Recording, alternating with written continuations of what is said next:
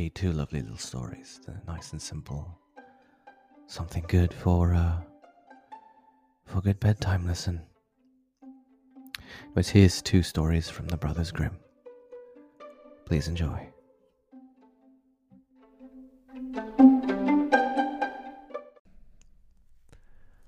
The Twelve Dancing Princesses. There was a king who had twelve beautiful daughters. They slept in twelve beds, all in one room, and when they went to bed, the doors were shut and locked up. But every morning, their shoes were found to be quite worn through, as if they had been danced in all night, and yet nobody could find out how it happened, or where they had been. Then the king made it known to all the land that if any person could discover the secret and find out where it was that the princesses danced in the night, he should have the ones he liked best for his wife, and should be the king after his death.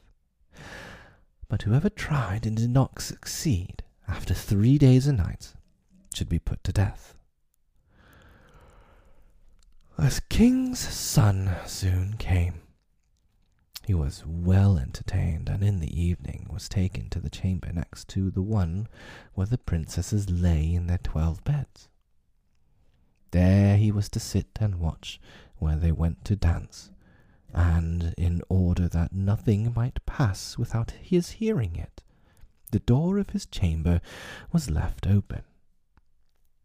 But the king's son soon fell asleep, and when he awoke in the morning, he found that the princesses had all been dancing, for the soles of their shoes were full of holes. The same thing happened the second and third night, so the king ordered his head to be cut off. After him came several others, but they all had the same luck and all lost their lives in the same manner. Now it chanced that an old soldier, who had been wounded in battle and could fight no longer, passed through the country where this king reigned. And as he was travelling through a wood, he met an old woman who asked him where he was going. "I hardly know where I am going or what I had better do," said the soldier, "but I think I should like very well to find out where it is that the princesses dance, and then in time I might be a king." "Well," said the old dame, "that is no very hard task. Only take care not to drink any of the wine which one of the princesses will bring to you in the evening, and as soon as she leaves you pretend to be fast asleep." Then she gave him a cloak and said, "As soon as you put on that, you will become invisible, and you will then be able to follow the princesses wherever they go." When the soldier heard all this good counsel, he determined to try his luck. So he went to the king and said he was willing to undertake the task. He was as well received as the others had been, and the king ordered fine royal robes to be given to him. And when the evening came, he was led to the outer chamber. Just as he was going to lie down, the eldest of the princesses brought him a cup of wine. But the soldier threw it all away very secretly, taking care not to drink a drop. Then he laid himself down on his bed, and in a little while began to snore very loud as if he was fast asleep. When the twelve princesses heard this, they laughed heartily, and the eldest said, "This fellow, too, might have done a wiser thing than to lose his life in this way." Then they rose up and opened their drawers and boxes, and took out all their fine clothes, and dressed themselves at the glass, and skipped about as if they were eager to begin dancing. But the youngest said, "I don't know how it is. While you are so happy, I feel very uneasy. I am sure some mischance will befall us."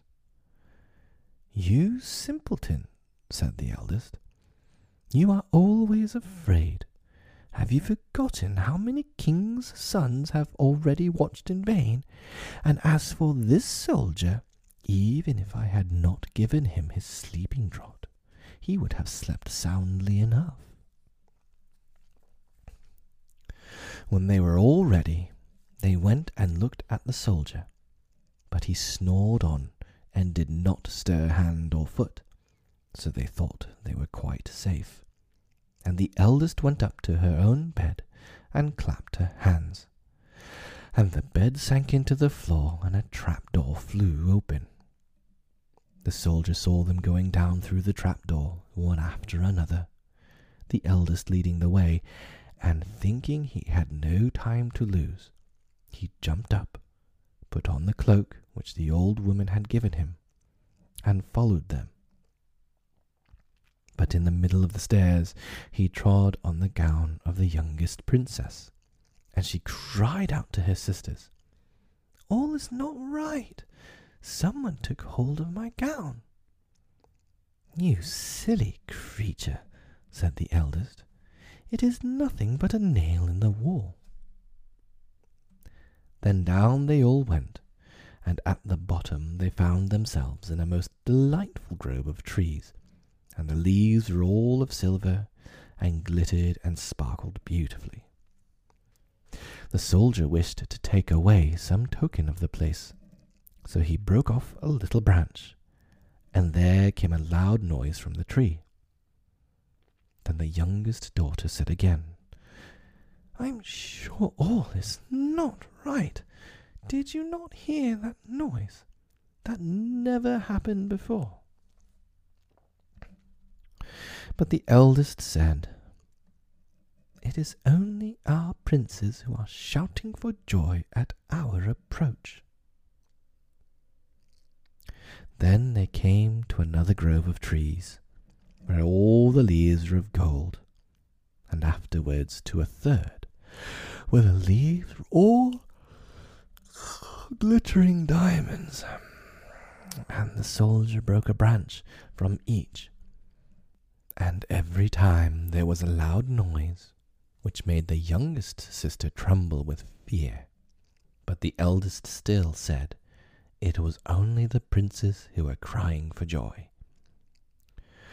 So they went on till they came to a great lake, and at the side of the lake there lay twelve little boats with twelve handsome princes in them, who seemed to be waiting there for their princesses. One of the princesses went into each boat, and the soldier stepped into the same boat with the youngest. And as they were rowing over the lake, the prince who was in the boat with the youngest princess and the soldier said, "I do not know why it is, but though I am rowing with all my might, we do not get on so fast as usual. And I am quite tired. The boat seems very heavy today." "It is only the heat of the weather," said the princess. "I feel it very warm too." On the other side of the lake stood a fine illuminated castle, from which came the merry music of horns and trumpets. There they all landed and went into the castle, and each prince danced with his princess, and the soldier, who was all the time invisible, danced with them too. And when any of the princesses had a cup of wine set by her, he drank it all up, so that when she put the cup to her mouth it was empty. At this too, the youngest sister was terribly frightened, but the eldest always silenced her. They danced on till three o'clock in the morning, and then all their shoes were worn out, so that they were obliged to leave off. The princes rowed them back again over the lake, but this time the soldier placed himself in the boat with the eldest princess. And on the opposite shore they took leave of each other, the princesses promising to come again the next night. When they came to the stairs, the soldier ran on before the princesses and laid himself down, and as the twelve sisters slowly came up, very much tired, they heard him snoring in his bed. So they said, "Now all is quite safe." Then they undressed themselves, put away their fine clothes, pulled off their shoes, and went to bed. In the morning, the soldier said nothing about what had happened, but determined to see more of this strange adventure, and went again the second and third night, and everything happened just as before. The princesses danced, each time till their shoes were worn to pieces, and then returned home. However, on the third night, the soldier carried away one of the golden cups as a token of where he had been. As soon as the time came when he was to declare the secret, he was taken before the king with the three branches and the golden cup, and the twelve princesses stood listening behind the door to hear what he would say.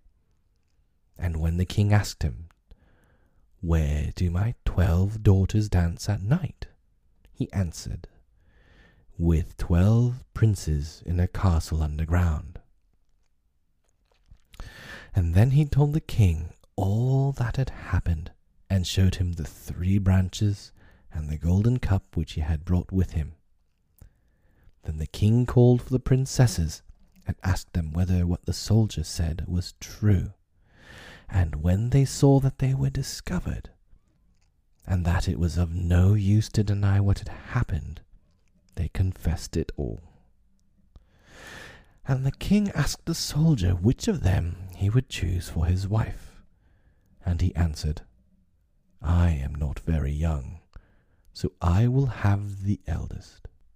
And they were married that very day, and the soldier was chosen to be the king's heir. The Frog Prince. One fine evening a young princess put on her bonnet and clogs, and went out to take a walk by herself in a wood. And when she came to a cool spring of water that rose in the midst of it, she sat herself down to rest a while. Now she had a golden ball in her hand, which was her favourite plaything, and she was always tossing it up into the air and catching it again as it fell. After a time she threw it up so high that she missed catching it as it fell, and the ball bounded away and rolled along upon the ground till at last it fell down into the spring. The princess looked into the spring after the ball, but it was very deep, so deep that she could not see the bottom of it. Then she began to bewail her loss, and said, "Alas, if I could only get my ball again, I would give all my fine clothes and jewels and everything that I have in the world." While she was speaking, a frog put its head out of the water and said, "Princess, why do you do weep so bitterly?" "Alas," she said, "what can you do for me, you nasty frog? My golden ball has fallen into the spring." The frog said, "I want not your pearls and jewels and fine clothes, but if you will love me, and let me live with you, and eat from off of your golden plate, and sleep upon your bed, I will bring you your ball again." "What nonsense," thought the princess. "This silly frog is talking. He can never even get out of the spring to visit me, though he may be able to get my ball for me, and therefore I will tell him he shall have what he asks." So she said to the frog, "Well, if you will bring me my ball, I will do all you ask." Then the frog put his head down and dived deep under the water, and after a little while he came up again with the ball in his mouth and threw it on the edge of the spring. As soon as the young princess saw her ball, she ran to pick it up, and as she was so overjoyed to have it in her hand again, that she never thought of the frog, but ran home with it as fast as she could. The frog called after her, "Stay, princess, and take me with you as you said." But she did not stop to hear a word. The next day, just as the princess had sat down to dinner, she heard a strange noise, tap, tap, plash, tap, plash, as if something was coming up the marble staircase. And soon afterwards there was a gentle knock at the door, and a little voice cried out and said, "Open the door, my princess dear, open the door, thy true love here. And mind the words that thou and I said by the fountain cool in the greenwood shade." Then the princess ran to the door and opened it, and there she saw the frog, whom she had quite forgotten. At this sight she was sadly frightened, and shutting the door as fast as she could, came back to her seat. The king, her father, seeing that something had frightened her, asked her what was the matter. "There is a nasty frog," she said, "at the door that lifted my ball for me out of the spring this morning. I told him that he should live with me here, thinking that he could never get out of the spring, but there he is at the door, and he wants to come in." While she was speaking, the frog knocked again at the door and said, "Open the door, my princess dear, open the door to thy true love here, and mind the words that thou and I said by the fountain cool in the greenwood shed." Then the king said to the young princess, "As you have given your word, you must keep it, so go and let him in." She did so, and the frog hopped into the room, and then straight on, tap, tap, plash, plash, from the bottom of the room to the top, till he came up close to the table where the princess sat. "Pray lift me upon the chair," he said to the princess, "and let me sit next to you."